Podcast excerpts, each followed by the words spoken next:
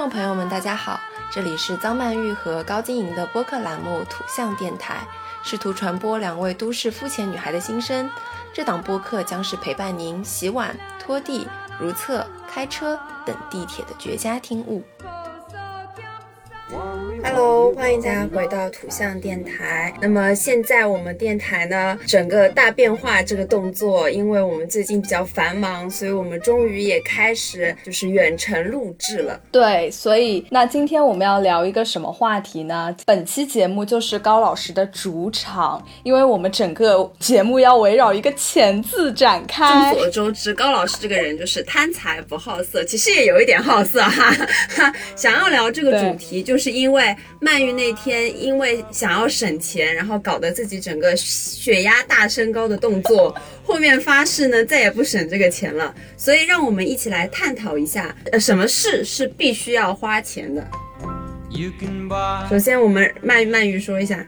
说到这个事情哦，我现在想想，我就有一点要心梗的动作，真的很无语，整个 整个一个大无语。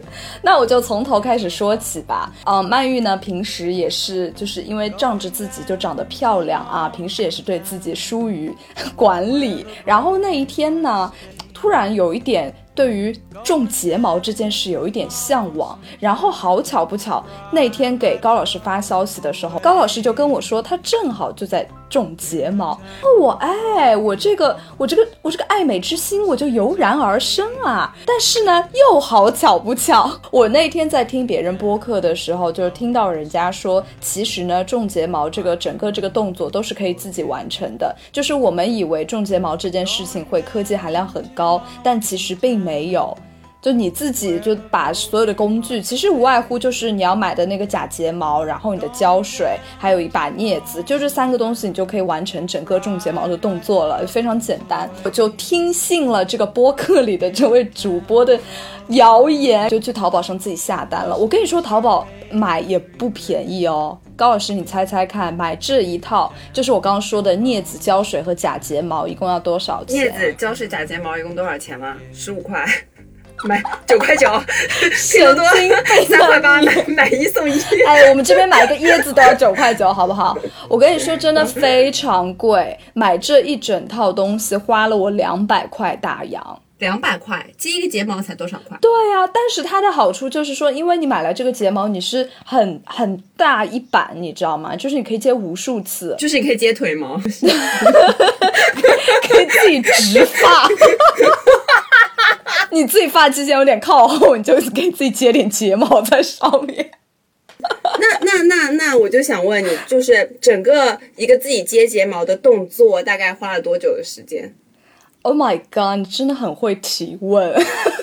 我跟你说，生气的点就在这里哦。为什么？因为啊啊，那我跟你说，我买来之后，那个客服还非常贴心的给我发来了一个教程。然后这个教程里面呢，就是也是那个小姐姐非常贴心、非常细心的，一步一步，哪怕就是打开睫毛盒这个动作，她都要讲解，细心讲解一遍，你知道吗？哎哎，等一下，等一下，我想说，小姐姐跟你说。打开睫毛盒，用你的右手食指和大拇指 打开睫毛盒。对，是这样的叫后按钮，翻转打开。好好笑，对，然后我就一步一步就按照，因为我他因为我在看了这个视频之后，因为他这么详细，我就觉得说我这个睫种种睫毛的动作肯定会成功啊，就手把手教，我怎么会学不会啊？我就按照他的步骤一步一步来，一步一步来，直到哪一步出问题哦？就是你知道种睫毛是怎么种吗？就是它在那一排假睫毛上，你要取用镊子取一根下来，哎，首先这里就出了问题，我的这个镊子啊。我这个镊子我就取不下来，我要么就是拔三根，要么就是拔五根，我没有办法只拔一根下来，因为它的排列真的太密集了，你知道吗？我就每次就拔就一撮就一团，拔了一堆杂草下来。就是因为你知道你的睫毛是非常的纤细的，它没有办法承受两根或以上的假睫毛的重量。如果你拿的太多，你就没有办法接上去。首先这第一步我就出错了，然后我在好不容易终于就是磨刀霍霍了半天，终于能取下了一根之后，就是要蘸上胶水粘合在你的离你的自己的真睫毛根部一毫米的地方，因为你不可以直接把那个胶水就是戳进你的毛孔里，你知道吗？不是这样种哦，是要在粘合在你本来自己的真睫毛上。这一步我花了三个钟头，我花了三个钟头，一共就种了十根睫毛。但是最可怕的是那个胶水它是黑色的，并且是那个粘度堪比五零二，你知道吗？就是粘在手上，你的手手就被贴合在一起，粘到哪里它就。粘到哪里就非常恐怖、非常强劲的一个胶水，然后它又是黑色的，然后就到最后，我的那个每一个，我到最后就是很多次失败嘛，但是每一次失败都在我的眼皮上留下了一丝小黑点，然后我的我 我的眼皮三小时过后，我的眼皮就变成了一排小黑点的组合，就非常的恐怖，就好像谁在写书法的时候，那个墨汁不小心洒在了我的眼睑上。哦，整个就是一个高血压的动作，真的很恐怖。然后就到最后，睫毛也没有接好，眼睛也毁掉，然后还浪费了两百多块钱，还赔上了我自己的这个高血压的这种心情。最后我就没有办法，就想说，因为我我那天当天下午还要去上课，你知道吗？就是顶着这样一个被人泼墨的脸去上课是怎样一种感受啊？真的很无语，就没有办法，就赶紧在家附近就寻找那种呃，就是接睫毛的地方去了。了之后，结果发现我买过来这一套东西两百块，我去人家店里让人家帮我服务接睫毛，整个一套做完才只要一百七，无语，整个一个大无语。但是你这个你这盒睫毛加上你这个一百七，一共花了三百七，你的双眼睛。高老师，我自己不会算，是不是？我要你在这边给我做算术，气死我了。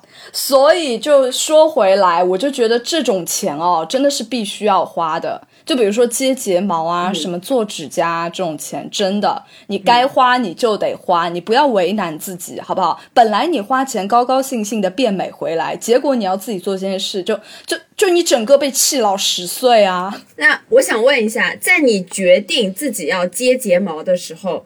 我就想问你有没有粘过假睫毛？我没有，这是我第一次尝试。因为我那天听那个播客里的人介绍，他就是他说的太轻松了，就好像拔腿毛一样轻松，你知道吗？接一根只要一秒钟的感觉，我就觉得说啊，他也行，那我也行，然后我就买了，我就下单了。我现在就觉得那个主播会不会是假睫接了假睫毛的广告？推广，哎，你都没有接过，就是贴过假睫毛，你就敢自己接睫毛？你这份勇气，我对你也是 respect respect。那么，我们就从这个故事来引申出，想问一下，你觉得什么事情是必须要花钱的？那我刚刚说了嘛，就这种事情就是肯定要花钱的，你觉得呢？就是在美美容上，对对对对，就是剪刘海这种钱也是不能省的。哦，说到剪刘海哦，你真的提醒我。我跟你说，我这个刘海啊，哦，听众朋友们可能没有没就是没有见过，我们就不知道。因为曼玉最近剪了一个那种眉上刘海嘛，就是眉毛上面的刘海，就还蛮可爱的。然后呢，这个眉上刘海的奥义是什么？第一点就是刘海要厚。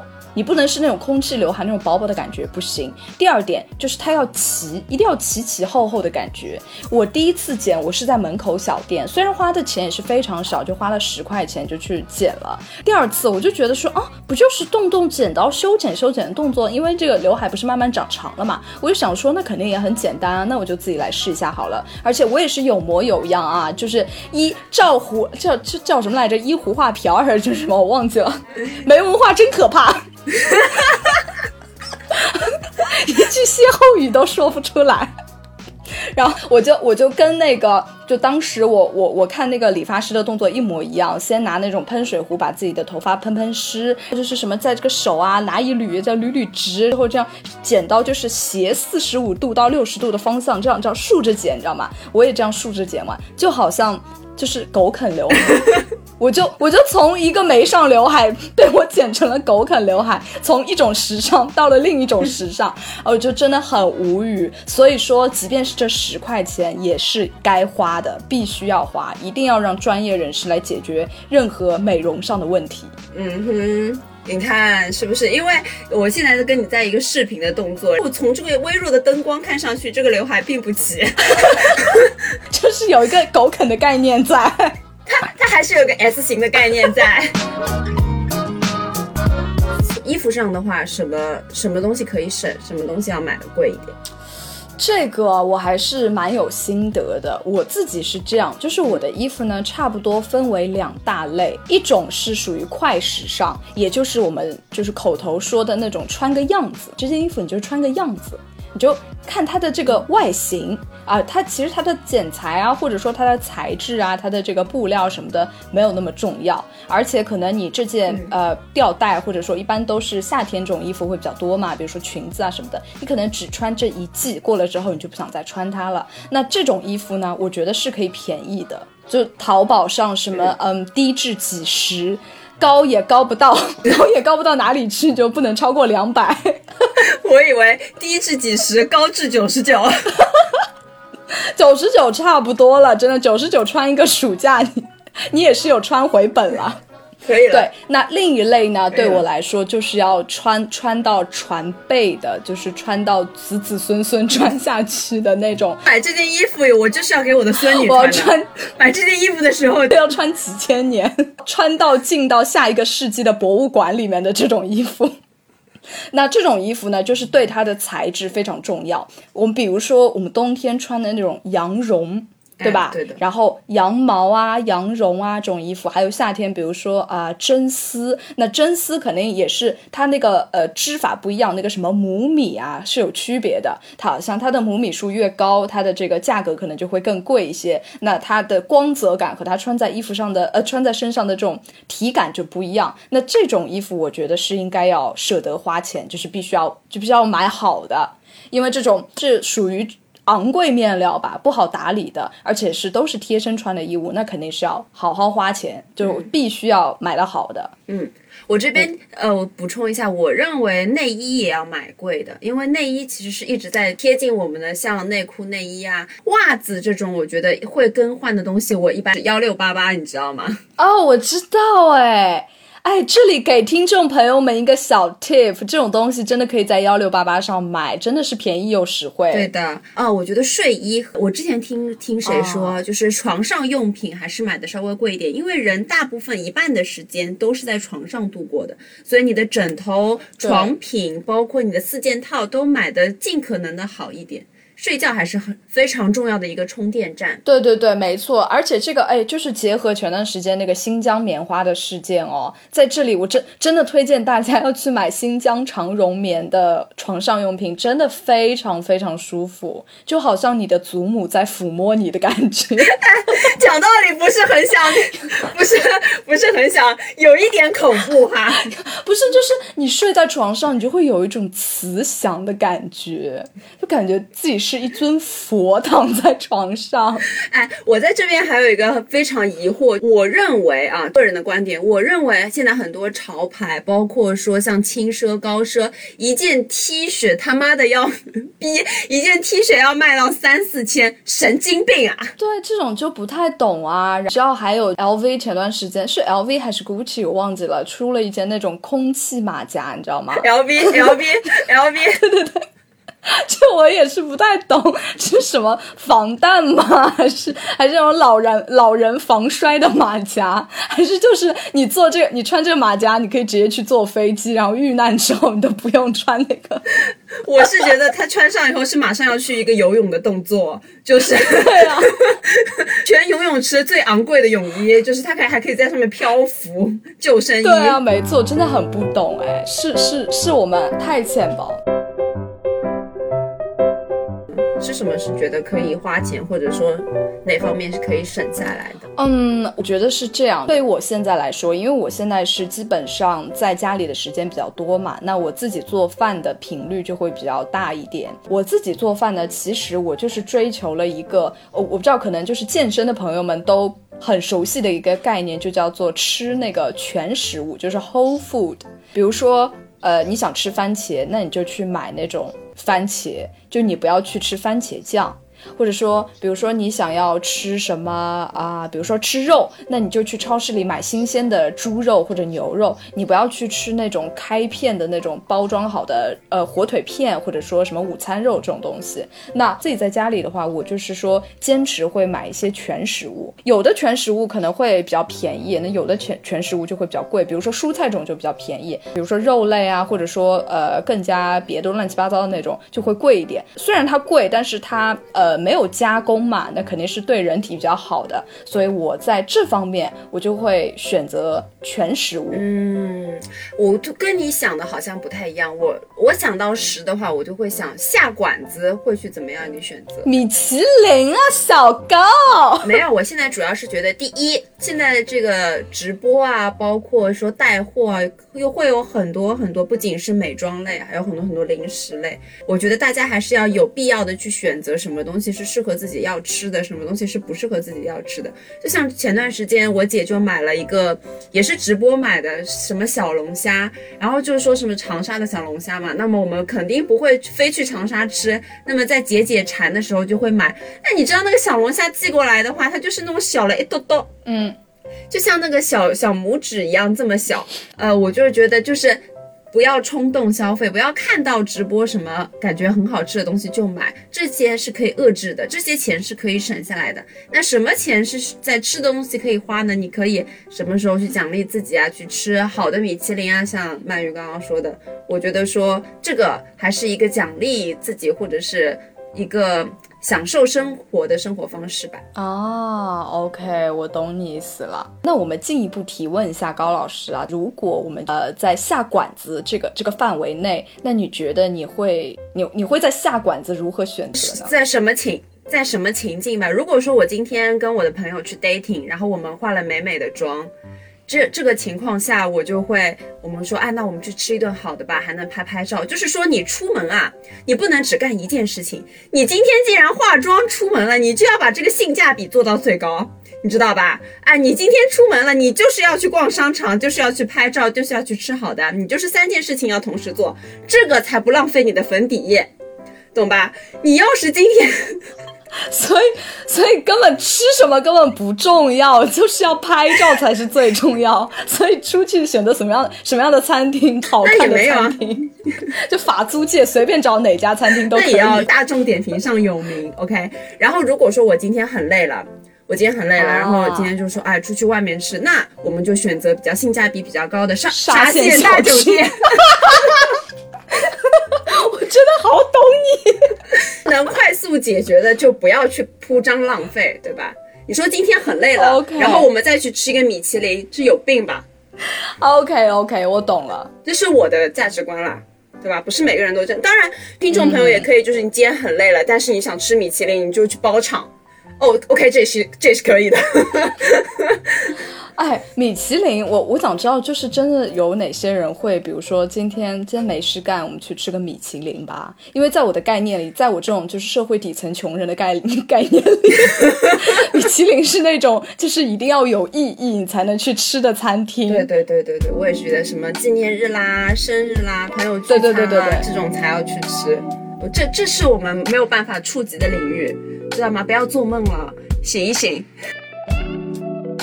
好，我们下一趴，接下来是衣食住行嘛。那我们把住行放到一起讲好了，我们就讲，比如说旅行这一点哦，这一点我最近真的太有感触了，因为前段时间还在跟那个高老师聊天，说最近攒钱有一个目的，也是唯一的目的是什么？就是出去玩的时候能够坐商务舱。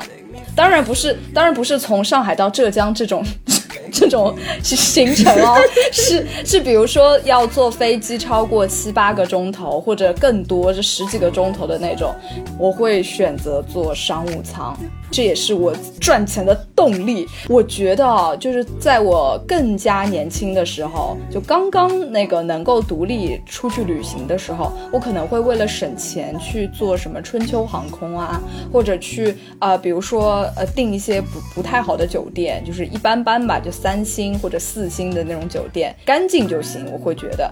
但是现在我也不知道是因为年纪大了不能熬夜了，还是怎么样，就我觉得这个出行的方式和出行的这个舒适度。交通工具的舒适度真的非常重要，它会完完全全的决定了你这趟旅程的质量。嗯，没错。对，哎，其实我算过一笔账，呃，省钱去做那种春秋航空啊，或者怎么样。但其实是有一个有一个误点误区在，那种春秋航空它为什么便宜啊？一个就是它的那种飞机时间都是红眼航班嘛，就要么很晚，要么很早，总之就是你白天飞过去是晚上，或者晚上飞过去变白天，都是这种航班。那存在一个问题，就是说你要连轴转。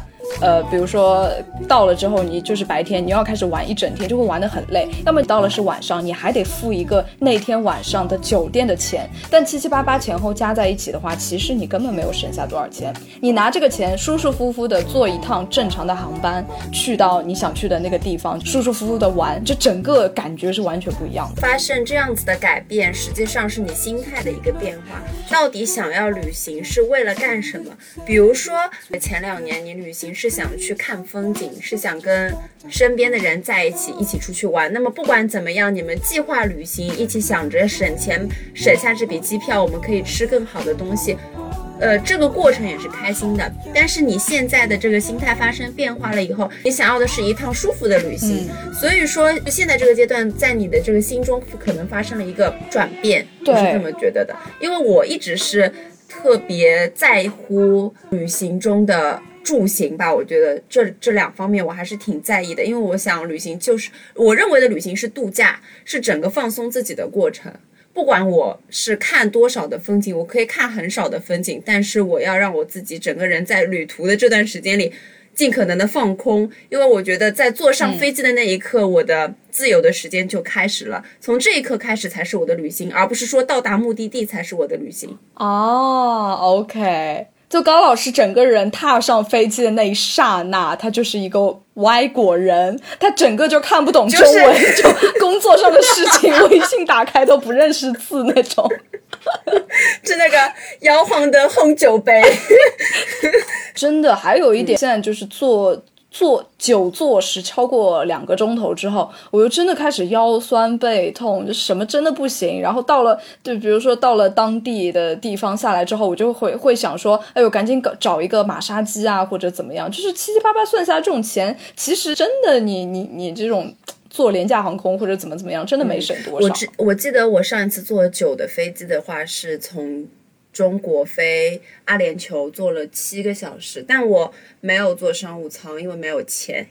我觉得我们节目可以开始开打赏了，因为再这样下去，我们真的就不行，要乞讨。知道我唯一一次坐商务舱是什么时候吗？在我小时候，那个时候我还没有上小学，大概就是五岁半到六岁左右吧。那个时候我还是一位公主。怎么会去坐商务舱？不是因为我妈有钱给我买了商务舱，是因为当时我在那个经济舱里，一个小公主正在睡觉，睡得正。香的时候，隔壁的那个阿姨要喝热水，然后那个空少就给她倒热水，那个热水就一个飞机一个颠簸，她就不小心把热水浇在了我的手臂上，我整个就是一个被大烫伤的动作。空少就为了弥补他的过错，把我和我妈 免费升舱。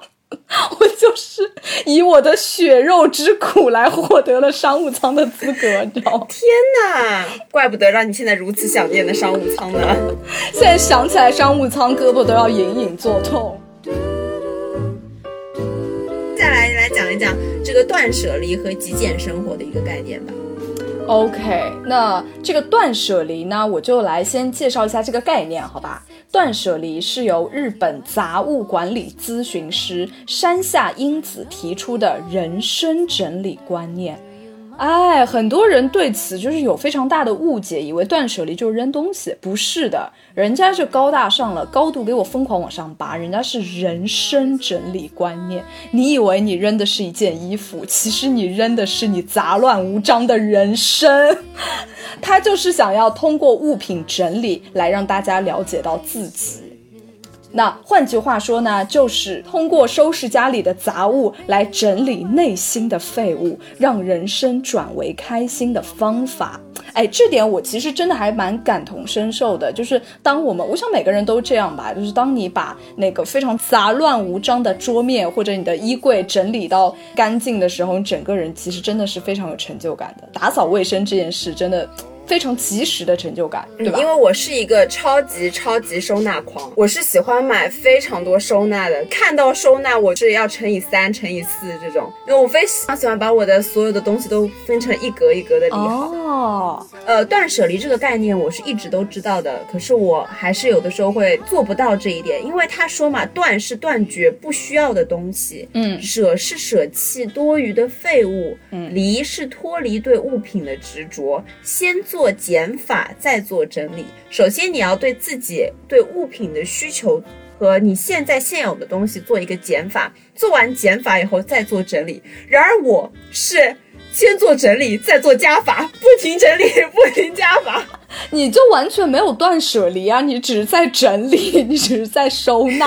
对对对，我就是。而且你不觉得，就是比如说，当你买了一个非常漂亮的，我们说简单一点，口红收纳盒，口红收纳盒可能有二十个洞，那你只放满了十二个洞，你就会想把其他剩下的八个洞填满，不是吗？你真的很恐怖哎。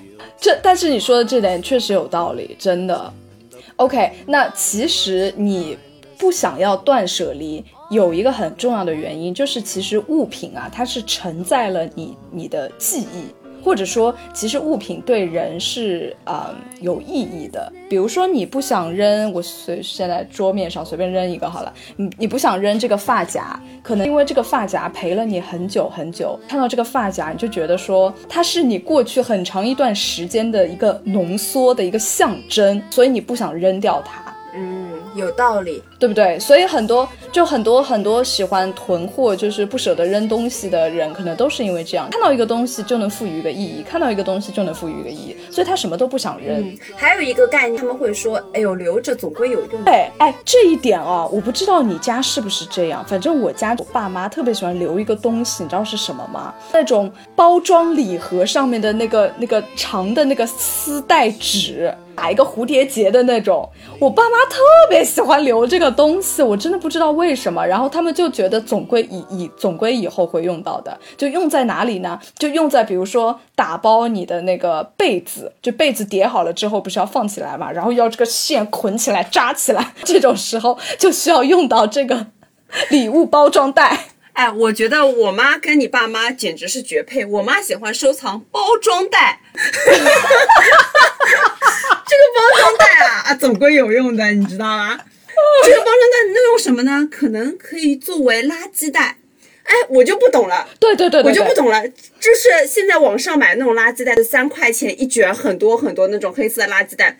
哎，他不用，啊，他非要用那种可有可无的那种袋子，就是那种袋子又一点都不好拎，有些们又很小，有些们没有把手。对，一定要把它，而且而且一定要把它折的，就是折的很平，像折。军人一样折东西一样，把它收藏好。然后我说：“为什么不丢掉？总归有用的。”对，没错。而且我最讨厌的一种袋子啊，那种超市大卖场里面整个一大卷，然后你可以扯下来的那种袋子，它没有把手，它只是一个袋子。你如果用它作为垃圾袋的话，它又小又装不了东西，又没有把手。然后你稍微随便的扔一个稍微重一点的物品，它就会整个从那个垃圾桶里面脱落，就重新弯下腰来把它重新再拿起来翻开，然后放在垃圾袋里面。把它妥善安置，就真的一系列动作，真的又让我高血压起来。带就该扔就扔，好不好？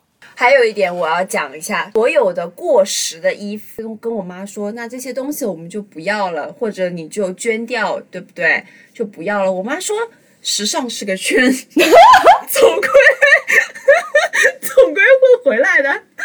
哦，哎，我觉得这点妈妈真的很，就时尚 icon，哎，她真的很厉害，她说到点上了，真的时尚就是这样啊，只要你活得够久，你总归能重回时尚圈。以前的家里都是没有收纳房间的这个概念的，但是现在越来越每一个房子都会出现，哦，我们要做一个储藏室。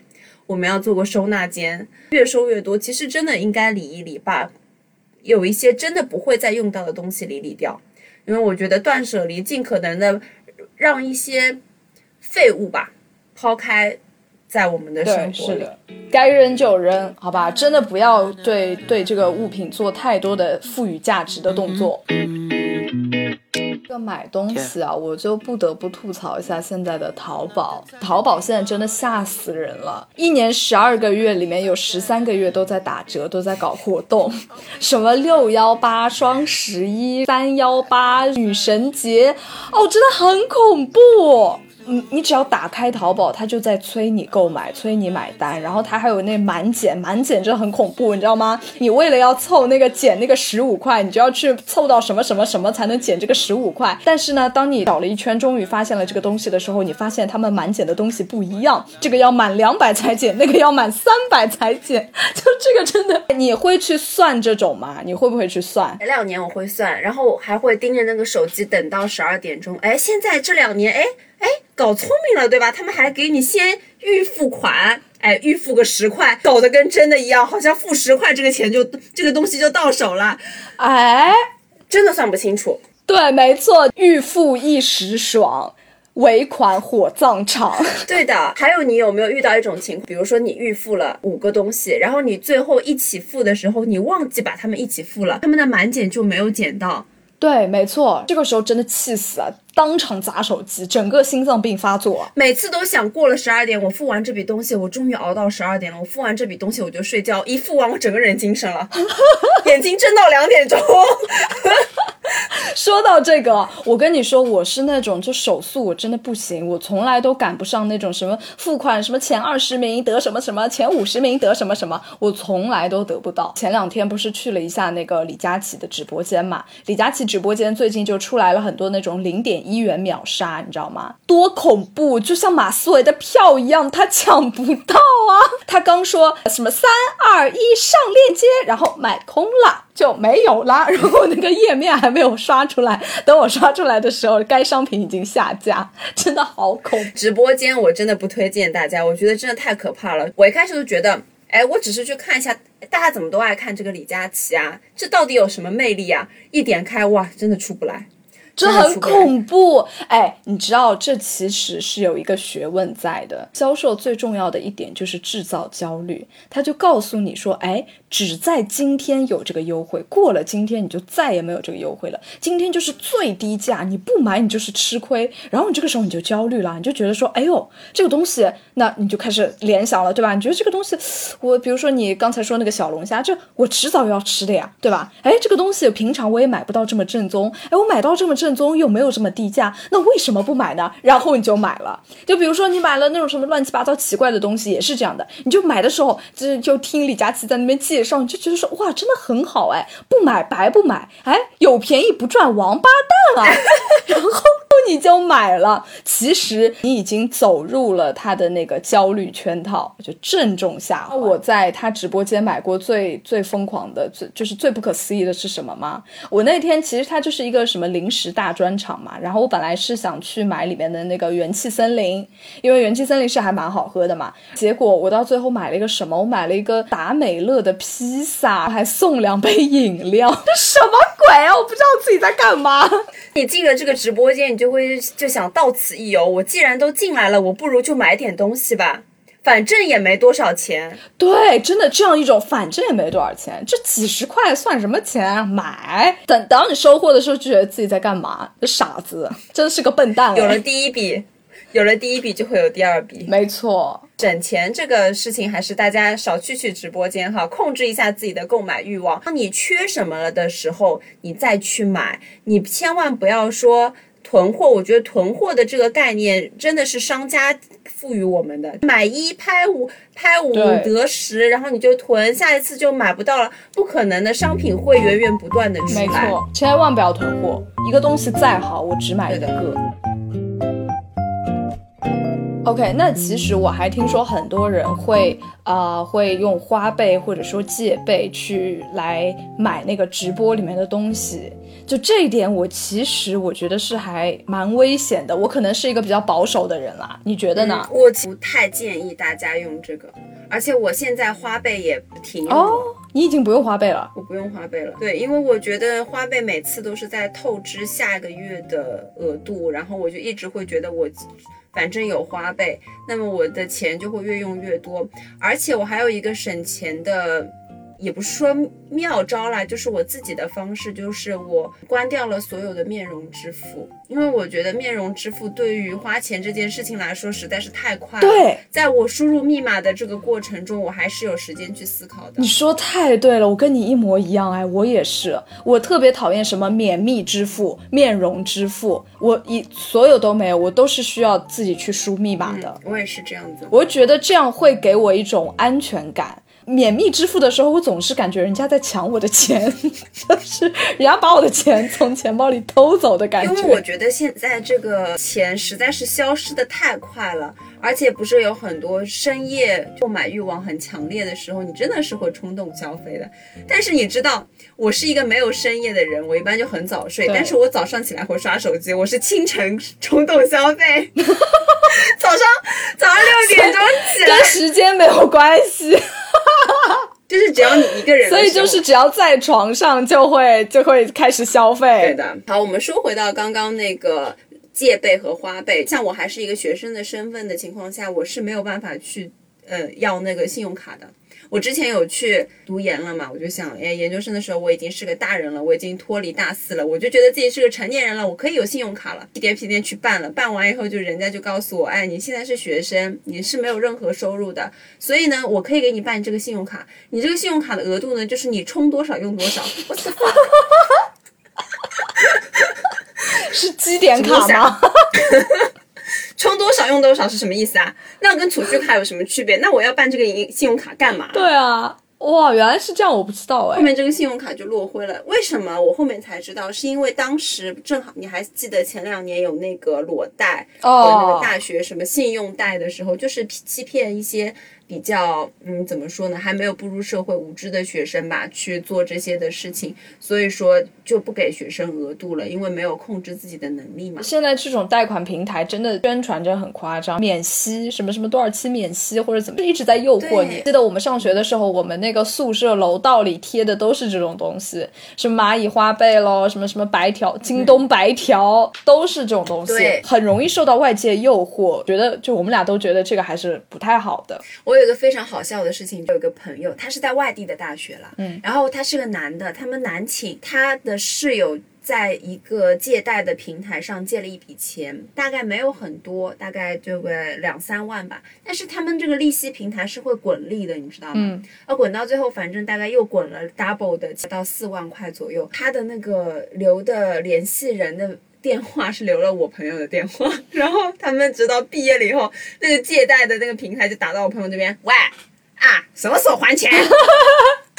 就很好笑，后面就报警了嘛。天呐！对，还是希望大家不要。所以我正好说到这个借呗花呗，我想问你，对于借钱这个事情，有没有人问你借过钱？好像真的没有人问我借过钱，是是不是因为我太穷了？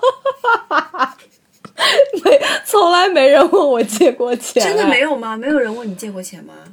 那你再让我想一想，好像真的没有。我想起来了，有过一次，但我忘了是谁了。我就记得有过一次，人家问我借钱，那个钱是我当时想都不敢想的。我就反问他说：“你为什么觉得我会有这么多钱？” 他当时好像问我借什么一万啊，当时我还在大学里，他问我借一万块，神经病啊！我自己饭都吃不到嘴里，还要给你借一万，我哪来一万？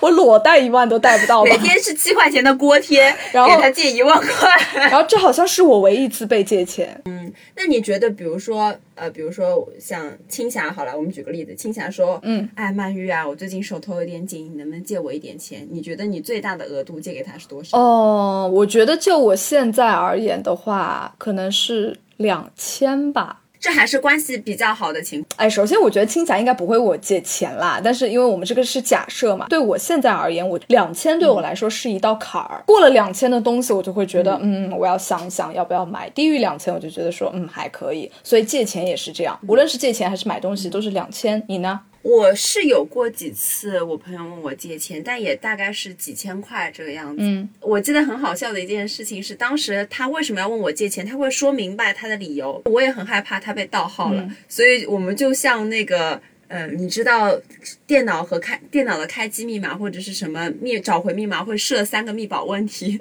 我就会问他三个密保问题：你是谁？我是谁？我的初衷是哪里？就是一定要他回答完这三个问题，我才会给他转账。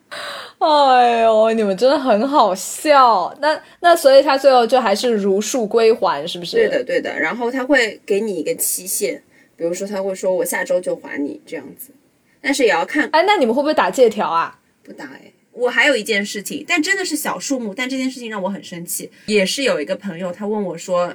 在吗？没有钱加油了，借两百块。两百块真的真的不算多哦。两百块真的借两百，我是不信的，就给他两百了。借给他了以后呢，呃，两个礼拜他都没有还我。过了一段时间，我就问他说：“我说你现在有钱加油了吗？” 你知道他回我什么吗？嗯，他说：“怎么啦？你缺钱啦？”我的妈呀，这就是传说中的欠钱的人就是大爷！哇，真的好生气啊！当时就超级生气，我觉得逼就很气，很气。我的天，大的 fuck！对，后面他问完回完我这段话以后，我就回了一个问号，然后他就把钱转过来了。哦，我给他回了两个字，是那个傻逼吗？不是，我回了两个字，谢谢。冷刀子杀人，气死我！哎呦。不是你这件事就还好了，我觉得这个真的算是一个 happy ending 了。你在说这件事的时候，我大概率想到的结尾就是这两百块就不还给你了，就没有了。因为我真的觉得借钱里这种几百块的借借出去的人也没有一种想要。对方会会还回来的感觉吧？因为说到这里，我想起来我妈跟我说过一句话，她说：“你借钱，她说在钱这件事情上，你要是人有朋友跟你借钱的话，比如说朋友困难或者怎么样，都是有可能发生的嘛。这些你能给人家多少，你就直接给他，你就跟他跟他说，大家是朋友，你有难，那我现在我就给你这些钱，就不用还我了。不要说什么你问我借一个很大的数，我支付不起，我借了你这笔钱之后，我自己也很困难，这种情况就不要发生。你就在自己。能够承受的范围之内，给他一笔钱，你也不要提作为你对他的帮助了。嗯，但我觉得这是成年人的思想，因为我们现在遇不到什么真的有难，我们就分离必争，就一毛钱也要微信转账 转五百零。因为我们现在的朋友问我们借钱，可能是在吗？急急着借钱去李佳琦的直播间抢东西，他真的不一定会有什么真的很重大的急事，你知道吗？从借钱这个事、借钱这个事情引申出去，我们想存钱。好，存钱，那你是直接就死存着，还是说你会去做理财？呃，做理财险其实买余额宝嘛。就是前段时间，哎，我真的是不不是很懂这种经济学的知识啦。然后大家都在买基金啊什么的，我就真的很不懂，完全无法参与。你是不懂，我是不敢。我这个人啊，真的是，我之前有尝试过买五百块的黄金，黄金跌了，我那天大概跌掉五十块钱的时候。我整个人就是心在滴血，就整个人抱头痛哭的感觉。我就觉得我的天哪，我都跌掉了五十块钱了，我就赶紧把它拿出来了。我不喜欢理财，就这个原因，我真受不了，因为我我这个人我就是爱财如命，我没有办法。我真的我可以不赚钱，但是我绝不能亏，所以我真的很难承受理财的这种风险。反正基金我是不敢买，然后呢，理财呢，之前也是我们的一个朋友告诉我们大概理财的这样子的几个法则，它又分成二三五，二三五呢，百分之二十、百分之三十和百分之五十。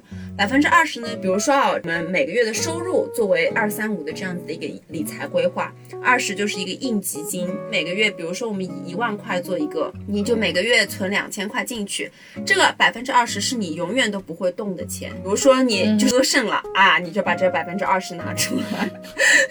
你如果不去做这些事情，你就不要把这个钱拿出来，你就永远每个月存进去。百分之三十是你的日常开销，还是要给自己一个定性的数字，我这个月只能花多少，要不然你真的会无止境的花下去。百分之五十，这个百分之五十，我觉得是可以变动的。这百分之五十，你可以存在像。呃，比较方便拿的地方，比如说余额宝啊，比如说微信里的那种理财通、零钱通里啊。是我的话，我就会每每几个月或者每一个月、每两个月给自己买一点东西，开心一下吧。百分之五十是可以变动，然后百分之二十，我觉得说的，你每个月还是要定性的去存一点钱，这个钱是你不能动的。OK，所以。高老师存钱，因为高老师前几天就是喜提小马 Hermes，所以说高老师存钱还是有一定的经验的，是不是？你真的是每个月都会存一笔是吗？固定金额？我大概我也是这样子分，但是我可能会每个月存的是百分之十五，然后。这百分之十五是不动的，我会再存百分之十五。这百分之十五是今年想到了我明年要买这个东西，所以我就是一直在存要买这个东西的钱。哦，所以你比如说你要买这个包的话，你是去年就想好要买了？当然了，当然不是冲动消费的啦。你没有看吗？我之前半年前就发了一个微博，二零二一的 wish list，我就说我今年要买。哦，我好像记得，你这样一说，我记得了。你也也可以就是跟广大听众来分享。存一笔钱，然后到你真的非常非常想花，或者说拿自己的这个钱去买，这种成就感是非常非常强烈的。对的，没错。我不是说，呃，我随便买的这个东西，这个东西是我送给我自己二十四岁的生日礼物。我不是快生日了吗？对对对对对。哎呦，我最近真的很苦，我想通过买这个东西让自己感受到快乐。首先，你存到了这个钱，然后把这个金钱变换成自己想要的物品，这是一个快乐。其次，你在等待它的时候是一个快乐。再接下来才是收获朋友的。赞美或者是羡慕，我觉得我拥有它算是我实现我的一个梦想，实现我的一个愿望吧。哇，太棒了！快乐三重奏，就是神经病，一波又一波的快乐。好的，我们这期讲钱哦，真的是我们两个土象星座，这是我们第一次讲的快接近一个小时这期节目，而且我们这次又是远程录制。我觉得会剪得很辛苦。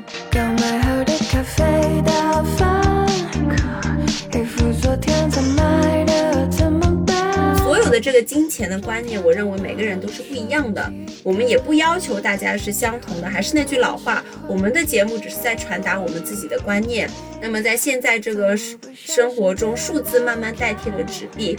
花钱这件事情也更加容易了，我们也希望大家也可以想一想，哎，断舍离和极简生活的一个概念，然后该省的钱要省，该赚的钱要赚，该存的钱要存，还有那句话就是有钱不省二百五，希望大家努力工作，好好赚钱。OK，那我们这期节目就到这里啦。下期节目我们预告一下，我们会讲打工人的痛苦。终于要来了，我们下一期节目我们可能会讲三天三夜吧，因为最近真的太痛苦，太痛苦了。好了，那就希望大家准准时收听我们的节目，我们下期再见，拜拜。